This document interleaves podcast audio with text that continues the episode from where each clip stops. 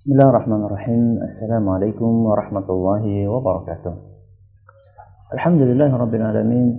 Wabihi nasta'inu ala umuri dunia wa din. Sallallahu ala nabiyyina Muhammadin wa ala alihi wa sahbihi ajma'in. Amma ba'd. Kita panjatkan puja dan syukur kehadirat Allah tabaraka wa taala. Pada kesempatan pagi yang berbahagia kali ini, kita kembali diberi kekuatan, kesehatan, hidayah serta taufik dari Allah Jalla wa.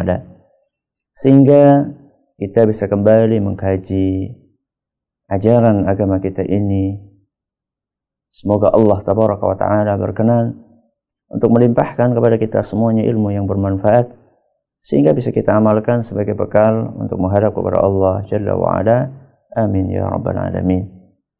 Salam dan salam semoga senantiasa tercurahkan kepada junjungan kita Nabi besar Muhammad sallallahu alaihi wa ala alihi wa sahbihi wasallam pada para sahabatnya, keluarganya dan umatnya yang setia mengikuti tuntunannya hingga di akhir nanti. Para pemirsa Insan TV di mana pun Anda berada, juga para pendengar radio Insani di Purbalingga, di Purwokerto, di Banyumas, di Cilacap, di Banjarnegara, dan sekitarnya. Insya Allah pada kesempatan yang berbahagia kali ini kita akan melanjutkan pembahasan tentang belajar berwudu bagian yang kedua di mana pada pertemuan yang telah lalu kita sudah membahas dua hal yang berkenaan dengan wudu. Yang pertama adalah niat, yang kedua adalah mengucapkan basmalah. Pada kesempatan kali ini kita akan melanjutkan pembahasan tentang wudu ini namun mohon maaf ada satu pembahasan yang kemarin terlewat dan itu bagian dari pembahasan tentang wudhu yaitu masalah bersiwak. Masalah bersiwak. Mungkin masih ada di antara para pemirsa atau para pendengar yang belum e, mengetahui dengan baik atau belum mengenal tentang masalah siwak ini. Tentang masalah siwak. Siwak atau bersiwak adalah merupakan sebuah uh, proses untuk membersihkan mulut. Sebuah proses untuk membersihkan mulut. Uh, di dalamnya ada gigi, ada lidah, kemudian ada gusi.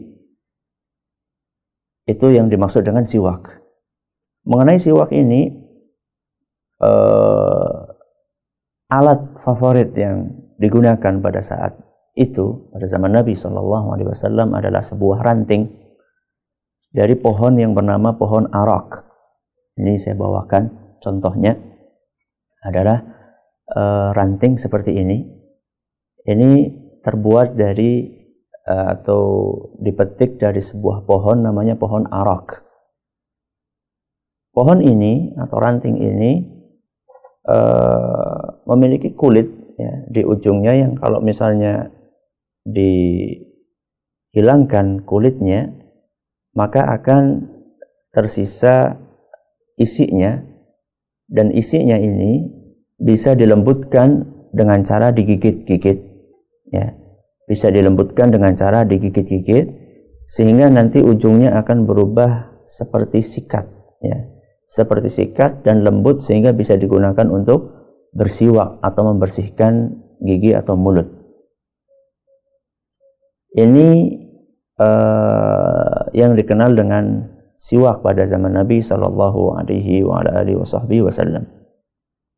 Sebenarnya mengenai alatnya tidak harus menggunakan ranting dari pohon siwak atau pohon arok ini. Ranting apa pun seandainya memang bagus dan lembut tentunya bisa digunakan tentunya tidak memakai ranting pohon jati ya. Itu bahaya itu. Itu bisa bikin berdarah-darah itu nantinya. Ya jadi dicari kira-kira ranting apa yang eh, lembut artinya bisa digigit-gigit kemudian bisa dibuat seperti sikat. Adapun bagi mereka yang tidak punya ranting seperti ini, alhamdulillah ini banyak dijual di toko-toko sekarang. Uh, biasanya kalau uh, dijual uh, di apa di toko umum atau di toko itu biasanya dibungkus dengan sebuah plastik ya biasanya dibungkus dengan sebuah plastik kemudian dimasukkan ke dalamnya. Biasanya seperti itu dijualnya atau mungkin ada juga dengan cara yang lainnya. Bagi mereka yang mungkin kesulitan untuk mendapatkan siwak, maka bisa pula menggunakan sikat gigi biasa. Nah, bisa pula menggunakan sikat gigi biasa uh, dan menggunakan pasta gigi, tidak ada masalah insya Allah. Jadi uh, ini masalah siwak. Nah, siwak ini disunahkan oleh Nabi kita Muhammad Sallallahu Alaihi Wasallam atau bersiwak disunahkan oleh Nabi SAW untuk kita lakukan saat berwudu.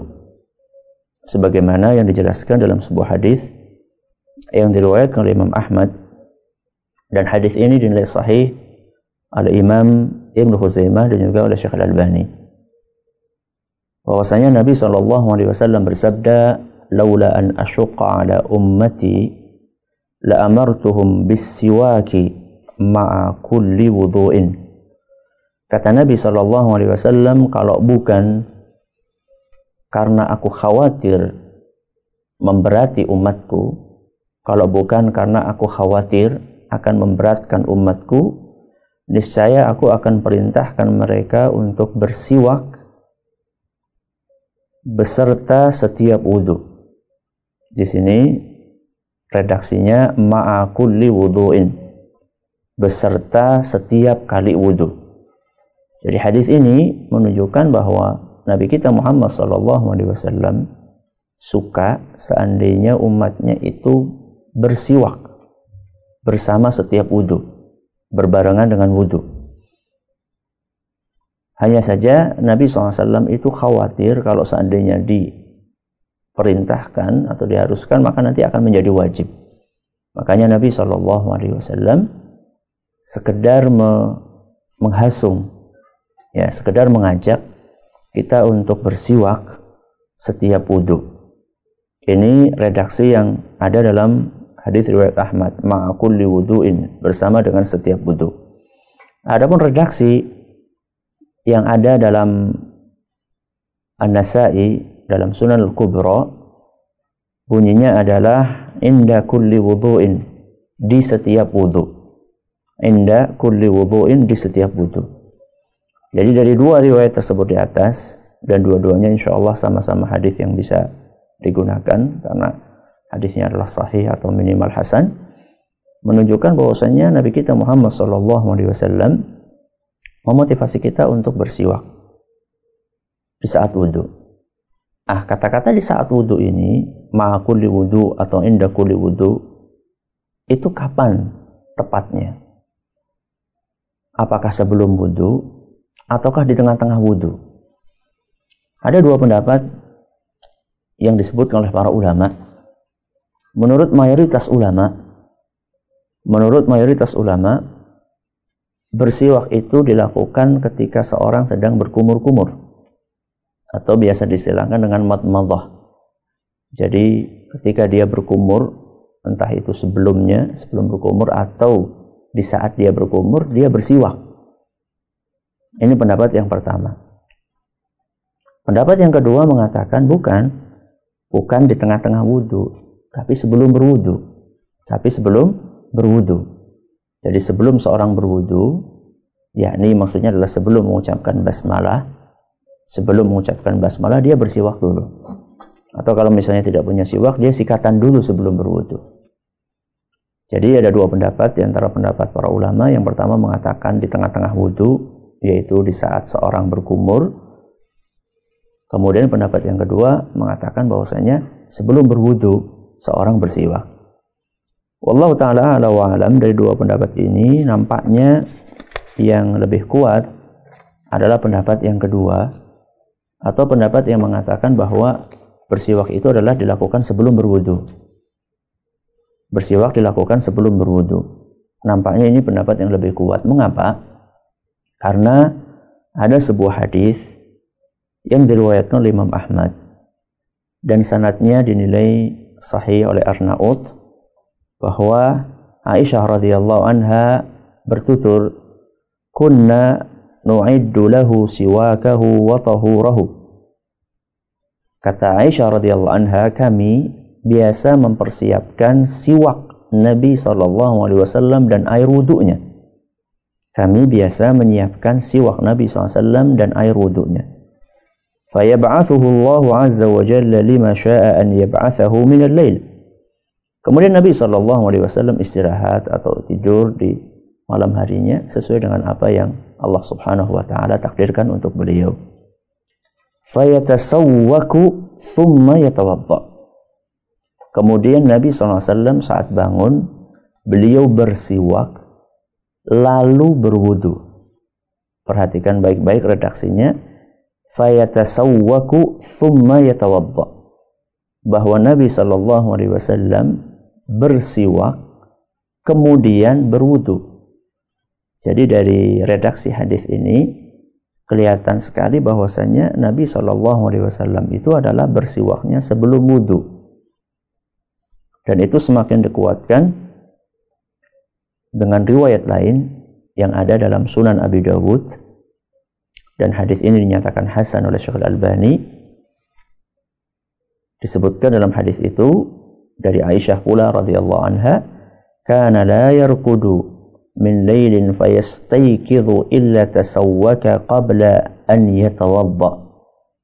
Bahwa Nabi sallallahu alaihi wasallam tidaklah tidur di malam hari melainkan setelah bangun beliau akan bersiwak sebelum berwudu Perhatikan baik-baik kata-kata itasawwaka qabla an yatawadda bahwa beliau itu bersiwak sebelum berwudu. Berarti ini menunjukkan bahwasanya siwak itu disyariatkan sebelum berwudu. Maka dari itu ini pembahasan ditambahkan kepada pembahasan yang telah lalu bahwa seorang sebelum mengucapkan basmalah dia mengawalinya terlebih dahulu wudhu dia dengan bersiwak. Dengan bersiwak. Entah itu menggunakan ranting pohon arak atau dengan apa yang dia miliki sikat juga tidak mengapa insya Allah. Apa hukumnya? E, menurut empat madhab itu hukumnya adalah disunnahkan saat seorang berwudhu. Jadi menurut empat madhab, madhab uh, Hanafi, madhab Maliki, madhab Syafi'i, dan madhab Hambali, bahwa bersiwak itu disunahkan saat berwudu. Terlepas apakah itu bagian dari wudu atau tidak, yang jelas mereka berpendapat bahwa siwak itu disunahkan saat seorang berwudu. Kemudian kita perlu mengetahui apa manfaat dari siwak itu sendiri. Ya, apa manfaat dari bersiwak? Nabi kita Muhammad sallallahu alaihi wasallam dalam sebuah hadis yang diriwayatkan oleh Imam Bukhari beliau bersabda as-siwaku matharatun lil fami siwak itu membersihkan mulut mensucikan mulut membuat mulut kita itu berbau segar. As-siwaku matharatun lil fam. Bahwa siwak itu akan membersihkan mulut sehingga orang yang bertemu dengan kita merasa nyaman. Kemudian yang kedua kata Nabi SAW wa maradhatun lirab dan mendatangkan keridhaan Allah Subhanahu wa taala dan mendatangkan keridhaan Allah Subhanahu wa taala. Subhanallah ya bagaimana kita melihat bagaimana uh, sebuah amalan yang uh, mungkin sangat ringan ya dengan siwak ini kita bisa meraih keridhaan Allah wa Kita bisa meraih keridhaan Allah Subhanahu wa taala. Maka ini perlu diperhatikan. Dan sebagaimana dijelaskan oleh para ulama bahwa uh, ketika seorang bersiwak maka dia akan mempersiapkan dirinya dengan kondisi yang lebih sempurna saat dia akan menghadap kepada Allah Azza wa Seandainya kita mau bertemu dengan seseorang, orang penting misalnya, atau mungkin hanya sekedar rekan bisnis, saya yakin banyak di antara kita akan berusaha menjaga kesegaran mulutnya. Akan berusaha menjaga kesegaran mulutnya. Entah itu dengan permen misalnya, makan permen yang uh, mendatangkan kesegaran mulut, permen penyegar mulut, atau mungkin dia akan bersikat gigi dengan sikat dengan pasta gigi yang favorit ya, di mata dia, atau dia mungkin akan berkumur dengan mouthwash, ya, supaya mulutnya itu segar. Ketika dia akan bertemu dengan orang yang dia hormati. Makanya kita perhatikan di beberapa instansi ketika kita akan bertemu dengan seseorang, di atas meja itu disediakan uh, semacam pot gitu, semacam wadah di situ ada permen penyegar mulut. Jadi supaya ketika ngobrol itu mulutnya enak. Sedemikian rupa perhatian kita ketika kita akan bertemu dengan manusia biasa. Maka seharusnya ketika kita akan bertemu dengan Allah Azza wa Jal, ketika kita akan bermunajat kepada Allah Subhanahu wa taala, ketika kita akan berbisik-bisik, dan kita tahu persis dalam beberapa hadis disebutkan bahwa ketika kita membaca surat Al-Fatihah, ayat per ayat itu akan dibalas oleh Allah Subhanahu wa taala. Jadi akan terjadi dialog antara seorang hamba dengan Robnya. Apakah tidak pantas? Manakala kita akan bermunajat kepada Allah. Manakala kita akan ber, bercakap-cakap, akan berbincang-bincang dengan Allah Subhanahu wa taala Apakah tidak pantas seandainya kita itu membersihkan mulut kita, menyegarkan bau mulut kita? Alangkah menyedihkannya ketika orang bertemu dengan manusia biasa, dia menjaga kebersihan mulutnya. Kalau perlu dia bersikat gigi sampai berkali-kali supaya mulutnya nggak bau. Alangkah menyedihkannya ketika dia bertemu manusia biasa seperti itu, Kemudian ketika bertemu kepada Allah Azza wa Jal, bertatap muka dengan Allah Subhanahu wa taala, mulutnya bau, naudzubillah min dzalik, ada yang bau jengkol, nah, ada yang bau bawang, ada yang bau rokok, ya. Ada yang bau iler, bangun tidur, gak sempat untuk sikatan. Jadi orang di sampingnya itu merasa terganggu. Maka ini perlu diperhatikan. Perlu diperhatikan. Makanya dalam sebuah hadis yang diriwayatkan oleh Imam Muslim, Nabi kita sallallahu alaihi wasallam bersabda, "Man akala min hadhihi al-baqlah ath-thum" Barang siapa yang baru makan bawang putih. Barang siapa yang baru makan bawang putih. Marratan man akala al-basala wathuma wal kurras. Di dalam riwayat lain atau dalam kesempatan yang lain Nabi SAW mengatakan barang siapa yang baru makan bawang merah, bawang putih, atau bawang daun, kucai. Ya. Barang siapa yang baru makan bawang merah, bawang putih, atau bawang daun, fala yaqrabanna masjidana. Janganlah dia mendekati masjid kami. Jangan dekat-dekat ke masjid, kata Nabi SAW. Jadi Nabi SAW itu perhatian sekali dengan masalah-masalah seperti ini. Yang amat disayangkan banyak di antara kaum muslimin yang kurang memperhatikan hal ini.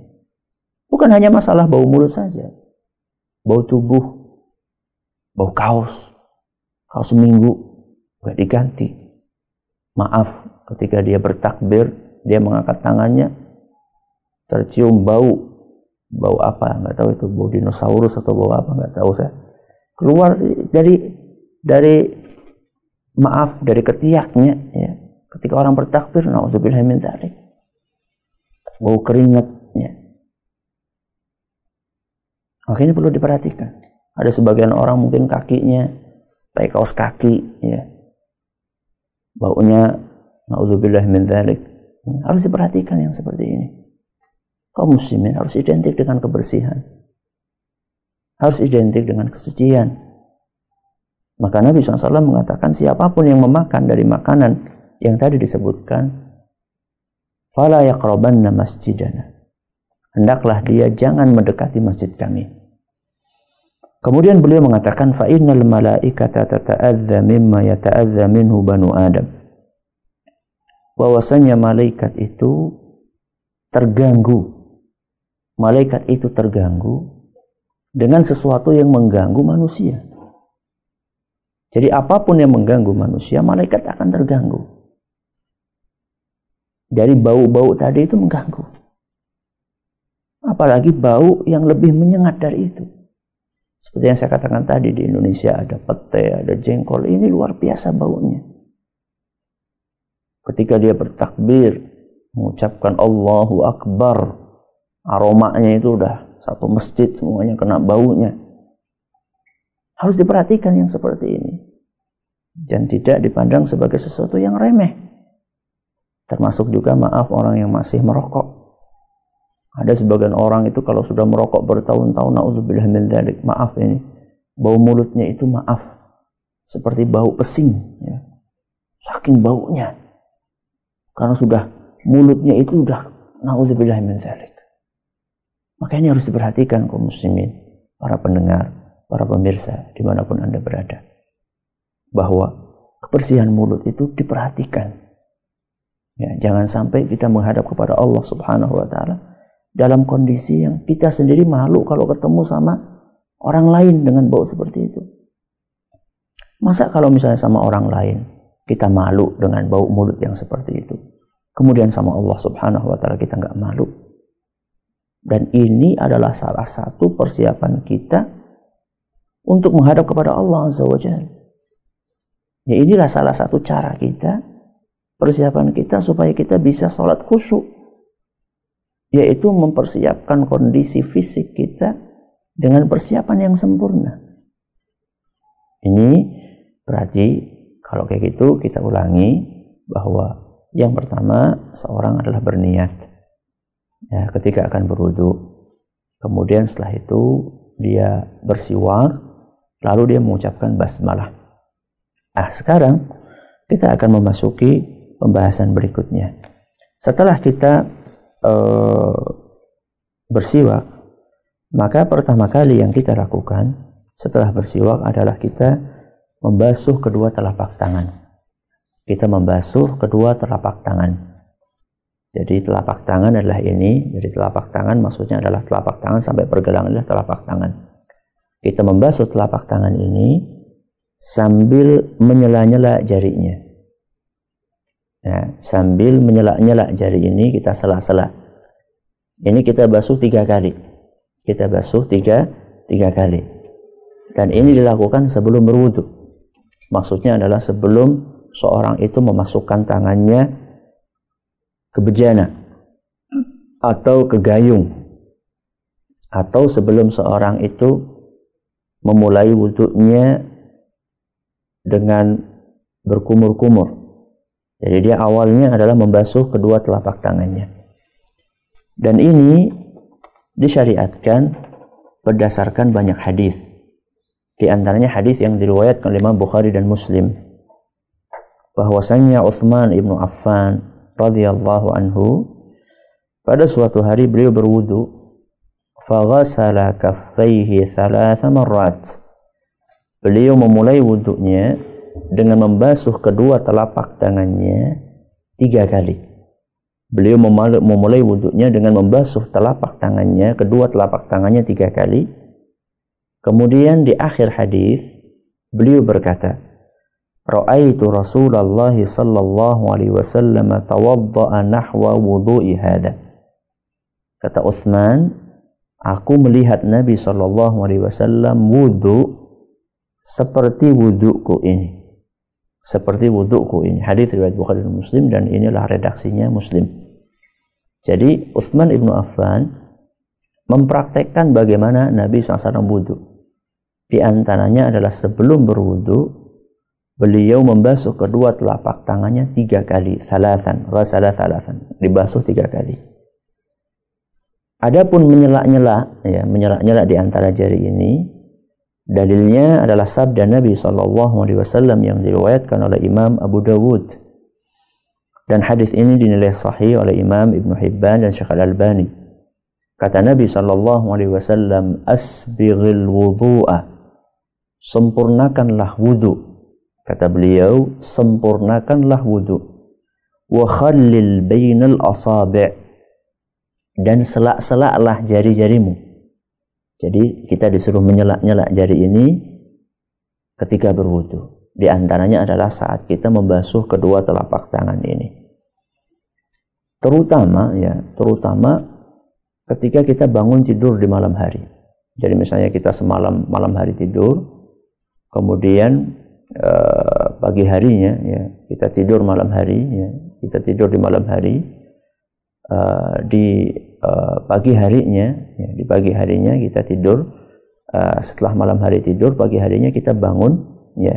Kita bangun uh, di pagi harinya kita berusaha sebelum berwudu kita memasukkan sebelum kita masukkan tangan kita ke bejana ya sebelum kita masukkan tangan kita ke bejana kita uh, memasukkan atau membasuh kedua telapak tangan kita.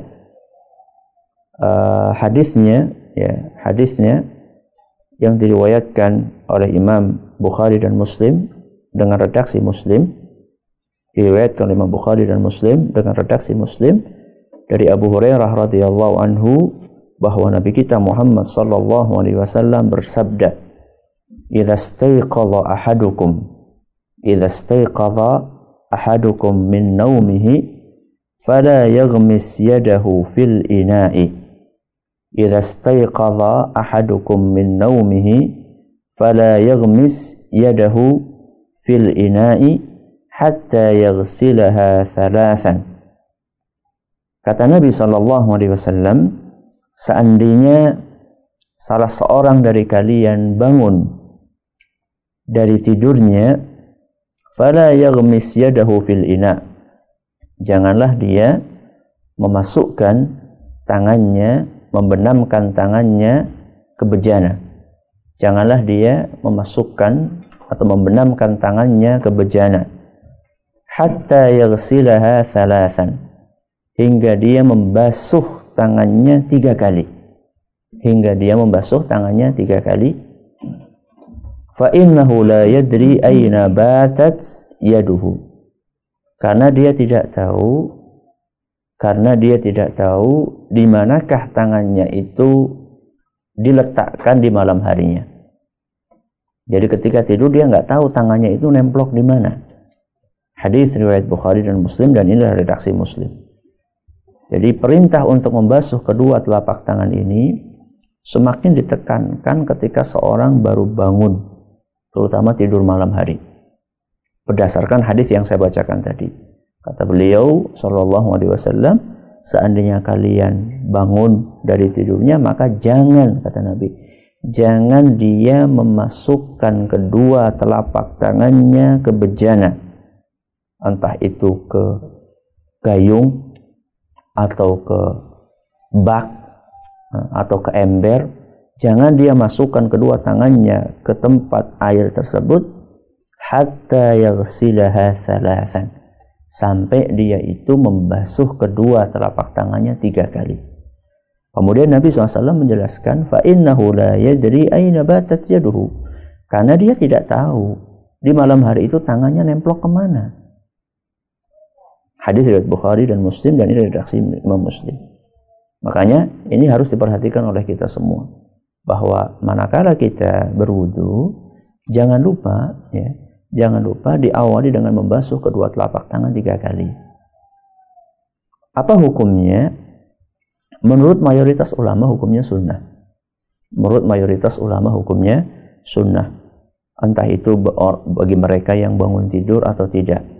Entah itu bagi mereka yang bangun tidur atau tidak hukumnya adalah sunnah Adapun khusus untuk yang baru bangun tidur malam, ya, itu menurut Imam uh, Ahmad itu hukumnya adalah wajib. Hukumnya adalah wajib. Maka tidak seyogyanya seorang uh, Muslim manakala dia akan berwudu, dia tidak membasuh kedua telapak tangannya. Dan uh, para ulama memperbincangkan uh, apa hikmah ya atau apa alasannya ya. apa alasannya kenapa e, diperintahkan kita untuk membasuh kedua telapak tangan kita e, alasannya di antara alasan yang diungkapkan oleh sebagian ulama menurut sebagian dari mereka alasannya adalah karena dikhawatirkan tangan kita ini menyentuh sesuatu yang najis. Jadi ketika tidur kita nggak tahu tangan kita ke mana. Bisa jadi maaf tangan kita mungkin memegang maaf kemaluan ya. Atau mungkin tangan kita memegang maaf bagian belakang maaf di bagian pantat ya. Atau mungkin memegang sesuatu yang kotor misalnya. Jadi ketika kita tidur kita nggak sadar. Tangan kita nggak tahu di mana. Ini alasannya. Jadi kalau misalnya tangan ini kotor atau habis memegang maaf kemaluan kemudian wudhu langsung kita masukkan tangan ini ke dalam ember ya atau ke dalam ciduk nah, atau ke dalam gayung maka nanti akan mengotori air yang ada di dalam tempat tersebut.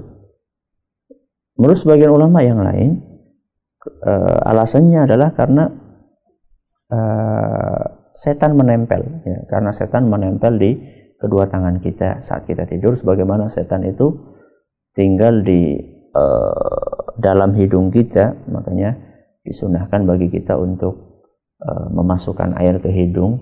Ya.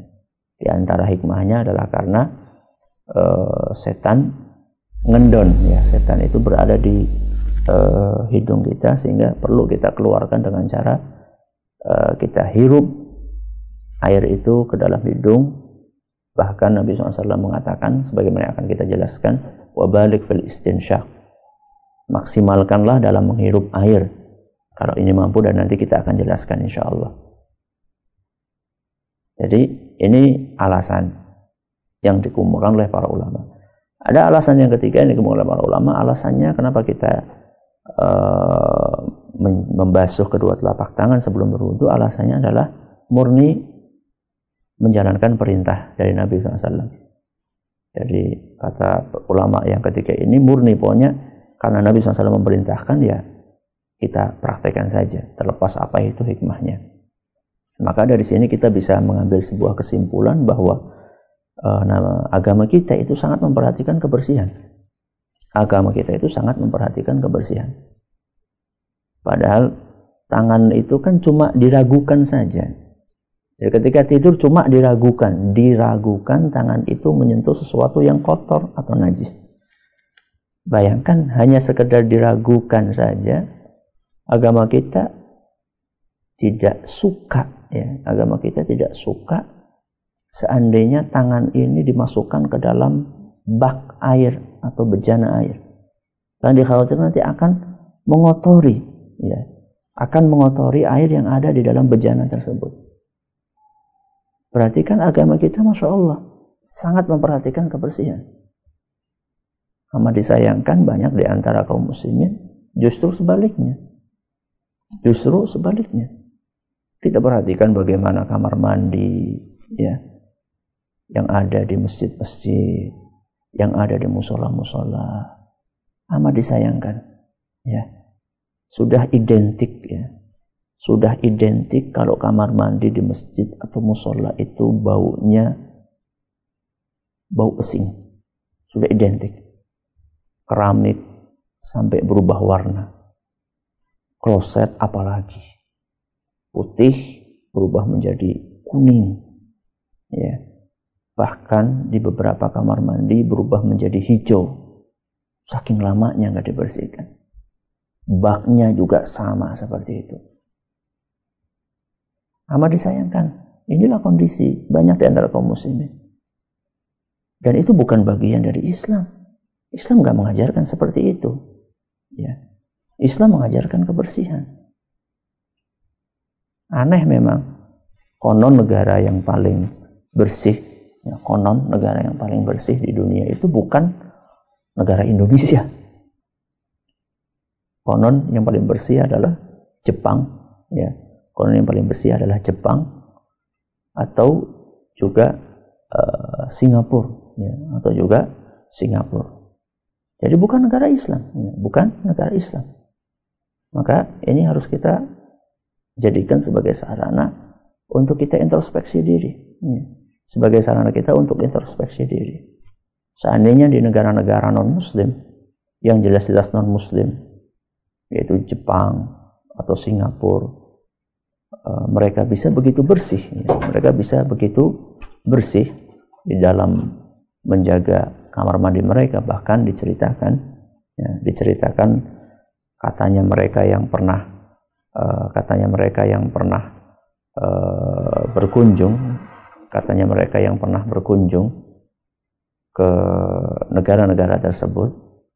Kata mereka bahwa sangat sulit mencari uh, lalat ya sangat sulit mencari lalat atau serangga di uh, sangat sulit mencari lalat atau serangga di kamar mandi kamar mandi uh, yang ada ya, di negara-negara tersebut yang saya, sudah saya sebutkan yaitu negara Jepang atau negara Singapura. Kemudian juga uh, baunya itu adalah uh, sedap ya. Tidak bau seperti yang kita cium di kamar mandi banyak masjid Padahal itulah kamar mandi umum. Padahal itu adalah kamar mandi umum. Kamar mandi umum saja seperti itu. Seharusnya kan kamar mandi tempat sholat, ya, yaitu masjid, itu seharusnya lebih bagus lagi, lebih bersih lagi. Maka ini adalah saran introspeksi buat kita semuanya kaum muslimin. Kita mulai dari diri kita. Kita bersihkan kamar mandi yang ada dalam rumah kita, kemudian juga kamar mandi, toilet, tempat wudhu yang ada di masjid-masjid kita, kita mulai dari diri kita. Tidak usah kita banyak berbicara, kita mulai ibda binafsika, mulai dari diri sendiri. Kamar mandi yang ada di rumah kita, kamar mandi yang ada di masjid kita, di musola kita, kita bersihkan. Dalam rangka untuk mengamalkan apa yang diajarkan di dalam agama kita. Jadi pada hari ini kesimpulan dari pengajian kesempatan yang sejuk ini bahwa disunahkan bagi seorang untuk bersiwak sebelum dia berwudu yaitu sebelum dia mengucapkan basmalah. Lalu dia setelah bersiwak mengucapkan basmalah. Setelah mengucapkan basmalah disunahkan menurut mayoritas ulama untuk membasuh kedua telapak tangan. Untuk membasuh kedua telapak tangan tiga kali sambil di sela-sela jari-jarinya. Jarinya berusaha dia sela-sela jarinya. Dan uh, ini semakin ditekankan atau semakin dimotivasi untuk kita melakukannya saat kita bangun setelah tidur malam. Jangan kata Nabi, jangan masukkan kedua telapak tangan ke bejana atau ke gayung atau ke bak sebelum mencuci tangan tiga kali. Semoga apa yang kita sampaikan bagi yang bermanfaat. Kita bisa mendengarkan beberapa pertanyaan yang akan disampaikan oleh para pendengar. Ya, silakan. Baik, demikianlah saudaraku seiman para pendengar radio Insani 88 FM di Purbalingga dan sekitarnya pendengar radio Telaga Dakwah di Aceh, pemirsa Yufit TV dan juga pemirsa Insan TV di mana pun Anda berada, telah kita simak bersama sesi materi kajian pada kesempatan pagi hari ini. Selanjutnya kami mengundang Anda semua untuk berinteraksi dengan beliau Ustadz Abdul Zen terkait dengan materi kajian yang telah beliau sampaikan pada kesempatan pagi hari ini. Saudara Kusiman, kami harapkan pertanyaan Anda bersesuaian dengan materi kajian pada kesempatan hari ini. Untuk Anda para pemirsa Insan TV, Anda dapat mengajukan pertanyaan ke nomor telepon ataupun line SMS yang tertera di layar monitor Anda. Dan untuk Anda pendengar Radio Insani 88 FM di Purbalingga dan sekitarnya, serta Anda para pendengar Radio Telaga Dakwah di Aceh, Anda dapat mengajukan pertanyaan melalui pesan singkat ataupun line telepon ke nomor 085 600 100 880 telah masuk begitu banyak pertanyaan ke redaksi kami. Kami bacakan pertanyaan pertama, Ustaz. Ya, Datang dari Ibu Nisa yang ada di Papua, Ustaz. Ini beliau menanyakan dua hal. Pertanyaan yang pertama, apakah boleh meninggalkan berkumur dan memasukkan air ke dalam hidung saat berwudu, Ustaz? Dikarenakan uh, kondisi air di sana itu air rawa yang warnanya kuning dan berbau, Ustaz. Ini mungkin sering kita temui Ustaz ya apabila kita itu safar dalam perjalanan kemudian kita berhenti di pom bensin biasanya kita hmm. sholat di situ airnya tuh uh, apa namanya bau dan berasa gitu Ustaz. Ya. Hmm. Ini pertanyaan pertama Ustaz, uh, apa apakah boleh ditinggalkan? Hmm. Kemudian pertanyaan yang kedua apakah sebelum melaksanakan mani junub itu boleh berwudu Ustaz? Hmm. Silakan. Hmm. Untuk Ibu Nisa yang berada di Papua, pertama pertanyaan pertama adalah masalah berkumur. Jadi bagaimana berkumur uh, seandainya airnya itu mungkin kurang nyaman, ya, airnya kurang nyaman. Karena airnya mungkin kuning, karena berasal dari air rawa, atau air yang lainnya. Uh, insya Allah pada pertemuan yang akan datang, kita akan jelaskan hukum dari berkumur itu sendiri. Bahwa ada memang perbedaan pendapat di antara para ulama dalam masalah berkumur ini. Namun insya Allah kita akan sampaikan nanti bahwa pendapat yang lebih kuat adalah pendapat yang mengatakan bahwa berkumur itu hukumnya wajib. Berkumur itu hukumnya wajib. Maka tidak seyogyanya ditinggalkan maka tidak seyogyanya ditinggalkan. Apalagi seandainya uh, air yang kita gunakan itu bukanlah air yang maaf ya, air yang kotor banget gitu. Ya. Karena kalau kotor banget atau najis nggak boleh dipakai untuk wudhu. Ya. Jadi kalau sekedar air itu berwarna, ya, sekedar air itu berwarna dan warnanya itu perubahannya bukan karena sesuatu yang najis, maka tidak mengapa insya Allah maka tidak mengapa insya Allah kecuali kalau misalnya terbukti ya air itu mengandung bakteri atau penyakit yang bisa menular itu mungkin lain pembahasannya. Tapi kalau sekedar berwarna maka kita insya Allah tidak mengapa dan tidak seyogianya itu ditinggalkan. Karena menurut pendapat yang cukup kuat bahwa berkumur dan memasukkan air ke hidung itu hukumnya adalah wajib. Hukumnya adalah wajib. Kalau misalnya berada di pom bensin, maka kita berwudu jangan dari baknya, jangan dari baknya karena kita tahu kadang-kadang baknya itu kan kotor. Maka kita bisa berwudu dengan keran yang ada di situ. Biasanya disediakan, ya langsung dari keran. E, mengenai e, wudhu sebelum mandi junub, ini sudah pernah kita bahas ya. Ini sudah pernah kita bahas tidak mengapa ya, tidak mengapa berwudu sebelum mandi junub. Uh, namun seyogianya setelah itu tidak memegang kemaluan. Namun seyogianya setelah itu kalau sudah uh, berwudu tidak memegang kemaluan. Wallahu taala silakan. Baik terima kasih atas jawabannya Ustaz. Demikianlah uh, Ibu Nisa uh, jawaban atas pertanyaan yang diajukan oleh Ibu.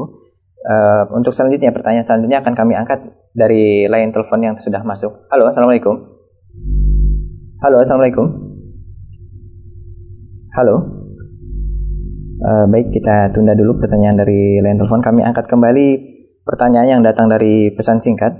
Ini dari saudari Umi di Lampung, Ustaz. Bel, uh, menanyakan adakah perbedaan cara berwudu dan sholat antara laki-laki dan perempuan, Ustaz? Terima kasih. Untuk saudara Umi di Lampung, apakah ada perbedaan antara cara wudhu dan cara sholatnya antara laki-laki dan perempuan? Uh, disebutkan bahwa uh, an-nisa'u atau al-mar'atu syaqa'iqur rijal. Bahwa wanita itulah kembarannya laki-laki. Dalam arti bahwa hukum yang berkaitan dengan ibadah antara laki-laki dan perempuan itu sama. Jadi hukum cara beribadah antara laki-laki dan perempuan itu sama. Kecuali ya, dalam beberapa yang memang dibedakan oleh Nabi kita Muhammad Sallallahu Alaihi Wasallam. Kecuali dalam beberapa yang memang dibedakan oleh Nabi kita Muhammad SAW. Misalnya mengenai sholat, apakah di masjid atau tidak. Ya, ini beda oleh Nabi SAW. Bahwa kaum pria diwajibkan menurut pendapat yang sangat kuat untuk sholat di masjid. Ada pun perempuan malah justru disunahkan untuk sholat di rumah. Ini beda. Atau perbedaan yang lainnya yang ada dalilnya adalah masalah pakaian misalnya. Kalau laki-laki diperintahkan untuk mengangkat pakaiannya di atas mata kaki. Kalau perempuan justru sebaliknya, disuruh menjulurkan melebihi mata kakinya. Ini perbedaan-perbedaan yang dijelaskan berdasarkan hadis-hadis yang sahih. Adapun selain itu, atau selain yang disebutkan dalilnya atau yang tidak ada dalilnya maka e, sama antara laki-laki dengan perempuan. Antara laki-laki dengan perempuan. Jadi jawabannya secara umum ya secara umum antara laki-laki dan perempuan itu hukumnya sama. Kecuali dalam beberapa perbedaan yang memang ada dalil yang membedakannya. Wallahu taala ala Ya, terima kasih atas jawabannya. Demikian saudari Umi di Lampung, jawaban dari pertanyaan yang telah diajukan. Selanjutnya akan kami coba angkat pertanyaan yang masuk melalui line telepon. Halo? Halo? Ya, tampaknya ada masih ada permasalahan dengan jaringan telepon kami. Baik, kita angkat lagi pertanyaan yang datang dari pesan singkat. Kali ini datang dari saudara Sigit, Ustaz, saudara Sigit yang ada di Purwokerto. Iya. Saudara Sigit bertanya, bagaimana tentang cara, tata cara berwudu itu? Biasanya kan eh, kanan tiga kali lalu kiri tiga kali itu. Hmm. seperti itu ataukah satu kali satu kali sebanyak hmm. tiga itu? Silakan. Itu saudara Sigit yang ada di Purwokerto. Uh, berwudu ya berwudu tiga kali tiga kali itu hukumnya sunnah. Berwudu mengulangi basuhan anggota wudhu tiga kali itu hukumnya sunnah e, cara pelaksanaannya adalah e, dengan membasuh tiga kali anggota kanan terlebih dahulu. Baru setelah selesai tiga kali anggota kanan, baru kemudian membasuh tiga kali anggota kiri. E, bukan seperti yang dipraktekkan oleh sebagian orang, tiga kali itu adalah kanan sekali, kemudian kiri sekali. Terus pindah ke kanan, terus pindah ke kiri, terus pindah ke kanan, pindah ke kiri. Bukan seperti itu. Jadi yang benar adalah basah dulu atau basuh dulu sebelah kanan tiga kali, satu, dua, tiga. Kemudian baru setelah itu berpindah ke anggota sebelah kiri, entah itu kaki, entah itu tangan, dibasuh tiga kali pula. Satu, dua, tiga. Itu yang dijelaskan oleh para ulama kita. Wallahu taala ala Ya. Baik, kita angkat pertanyaan selanjutnya datang dari masih dari pesan singkat dari saudara Ali yang ada di Bengkulu. Beliau bertanya, Ustadz, eh, ketika kita berwudu apakah uh, hukumnya berwudu sambil berbicara itu bagaimana Ustaz? Ya. Untuk saudara Ali yang ada di Bengkulu ya, untuk saudara Ali yang ada di Bengkulu uh, berwudu sambil berbicara itu tidak mengapa insya Allah Nah, berwudu sambil berbicara tidak mengapa. Uh, kita melihat bahwa uh, para sahabat tadi yang menceritakan wudhu Nabi Shallallahu Alaihi Wasallam, mereka uh, kalau memang diperlukan untuk menjelaskan tata cara wudhunya, mereka berbicara. Kecuali seandainya memang uh, berbicara itu akan mengganggu kesempurnaan wudhu Misalnya menjadikan salah satu dari anggota wudhu itu menjadi tidak sempurna terbasuhnya karena konsentrasinya terbagi atau konsentrasinya berpindah kepada obrolan. Dalam kondisi seperti ini maka tidak seyogianya seorang mengobrol. Kecuali kalau misalnya itu tidak mengganggu ya. Orang sudah terbiasa berwudhu dan wudhunya tetap sempurna, maka tidak mengapa insya Allah. Namun diperhatikan di sini bahwa kalau wudhunya di kamar mandi, maka tidak boleh, ya, maka tidak boleh atau dimakruhkan, ya, dimakruhkan untuk berbicara, dimakruhkan untuk berbicara di dalam kamar mandi. Sebagaimana dijelaskan oleh para ulama, ini etikanya seperti itu. Maka uh, harap diperhatikan hal tersebut. Jadi inti jawabannya eh, berbicara ketika berwudu tidak mengapa. Seandainya hal itu tidak merusak atau tidak mengganggu kesempurnaan wudhunya. Wallahu taala ala wa alam. Baik, demikian uh, jawaban yang telah disampaikan oleh Ustadz untuk saudara Ali dan ini juga merupakan jawaban dari pertanyaan Ibu Susi yang ada di Kalimantan Timur yang mana beliau tadi bertanya tentang hukum berwudu di kamar mandi Ustadz. Baik, hmm. tadi sudah disampaikan boleh Ustadz ya. Hmm. Baik, pertanyaan selanjutnya akan kami coba kembali untuk kami angkat dari line telepon. Halo. Halo, assalamualaikum. Uh, mohon halo. suara. Halo, assalamualaikum. Halo, Assalamualaikum. Wa- Waalaikumsalam warahmatullahi Mohon diangkat Pak suaranya Pak. Halo, Assalamualaikum. Ustaz. Waalaikumsalam warahmatullahi Dengan siapa di mana Bapak? Iya halo Sama silakan. Pak Yus dari Riau. Da- i- Bapak siapa Pak? Iya halo Bapak yang ada. Eh, mau nanya nih. Ya silakan Bapak.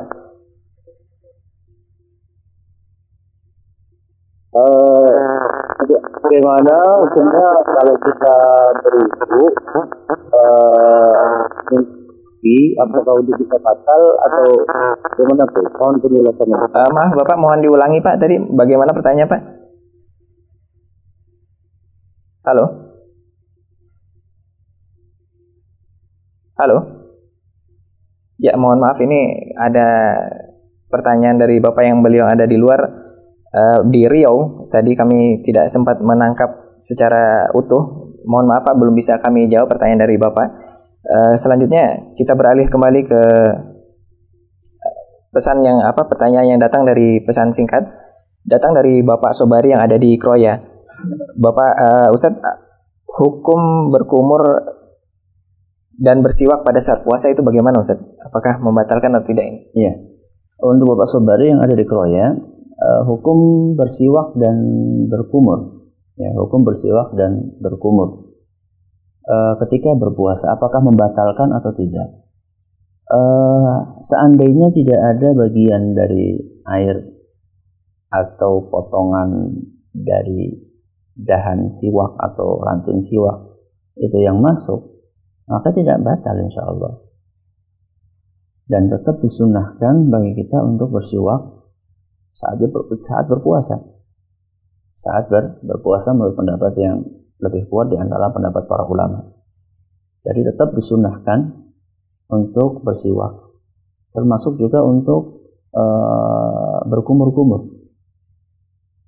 Makanya Nabi Shallallahu Alaihi Wasallam menjelaskan wabaligh fil istinsyaqi illa an takuna sha'iman maksimalkanlah untuk beristinsyak menghirup air illa an takuna sha'iman kecuali seandainya engkau berpuasa dari hadis ini kita bisa mengambil faedah atau pelajaran bahwa di dalam berpuasa kita pun juga menghirup air ke hidung dan juga berkumur-kumur hanya saja perbedaannya kalau ketika berpuasa itu kita tidak terlalu dalam.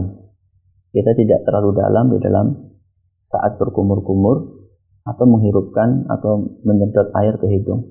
Dan dikhawatirkan nanti akan terlalu dalam sehingga masuk ke dalam perut kita.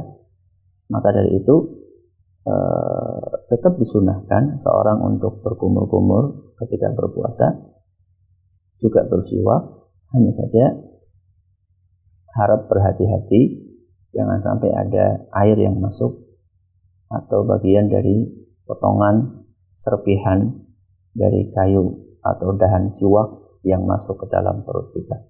Wallahu a'lam.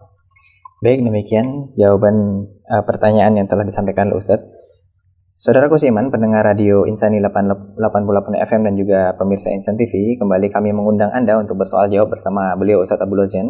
Untuk Anda pemirsa Insan TV, Anda dapat mengajukan pertanyaan melalui pesan singkat ataupun line telepon ke layar uh, ke nomor yang tertera di layar televisi Anda dan untuk Anda pendengar radio Insani Anda dapat mengajukan pertanyaan melalui nomor 085 600 100 880. Baik, pertanyaan selanjutnya datang dari Bapak Hamidi yang ada di Natuna. Ustadz beliau bertanya, bagaimana hukum wudhu untuk ibadah-ibadah sunnah seperti membaca Al-Quran? Ustadz. Ya.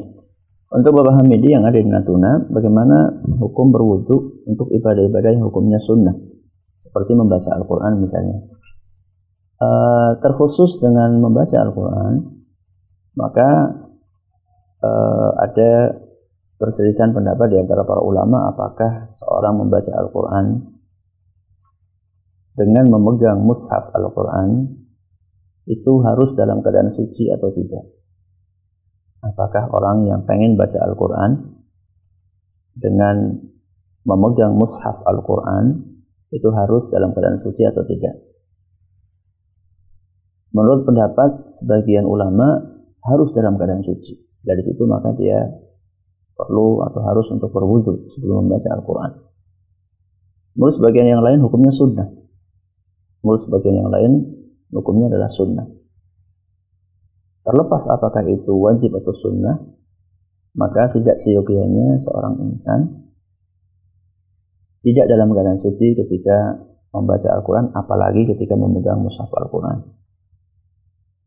Maka diharapkan bagi mereka yang akan membaca Al-Quran dengan memegangnya, diharapkan mereka untuk berwudu demi untuk melepaskan diri atau menghindarkan dari persisian pendapat di antara para ulama dalam masalah ini.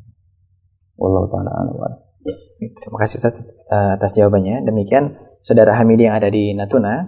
Untuk pertanyaan selanjutnya kami angkat masih dari pesan singkat datang dari Saudara Dedi yang ada di Tasikmalaya. Uh, atau maaf kami pending dulu sebentar kami angkat pertanyaan yang masuk melalui line telepon. Halo, assalamualaikum. Halo, assalamualaikum.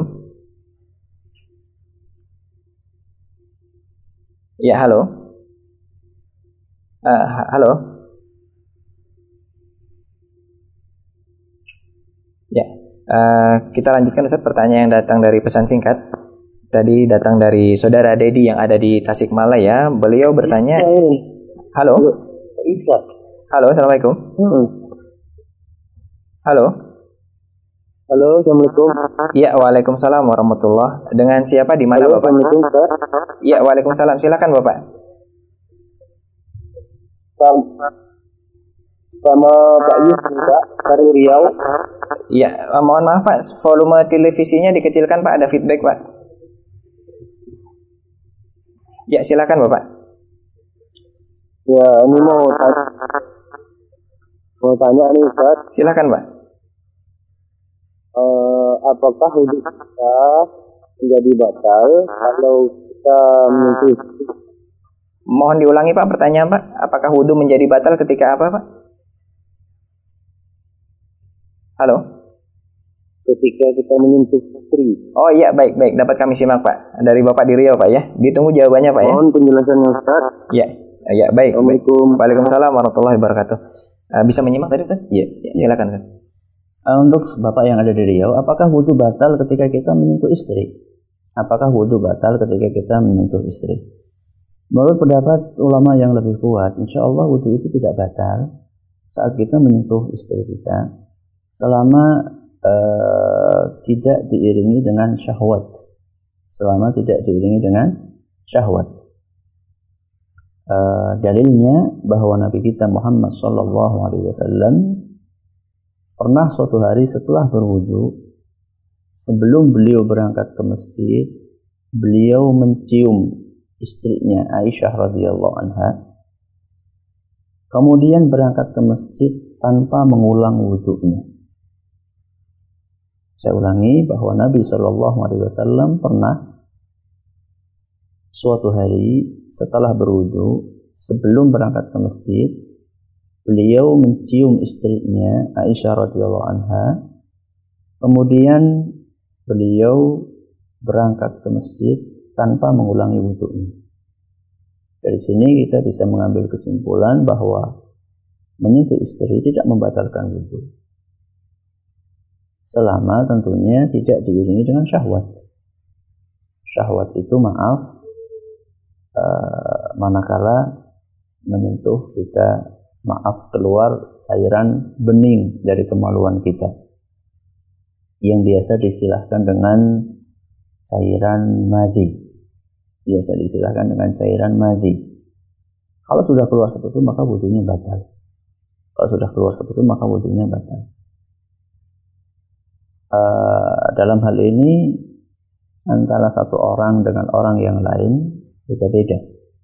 Ya, tegangan ya, tegangannya itu beda-beda. Ada yang tegangannya tinggi, baru senggolan sudah uh, sudah keluar syahwatnya atau memuncak syahwatnya. Apalagi pengantin baru ini kadang-kadang seperti itu. Ya, ada sebagian orang yang mungkin udah lama banget nikah, sentuhan biasa saja nggak ada apa-apa. Maka ini perlu diperhatikan.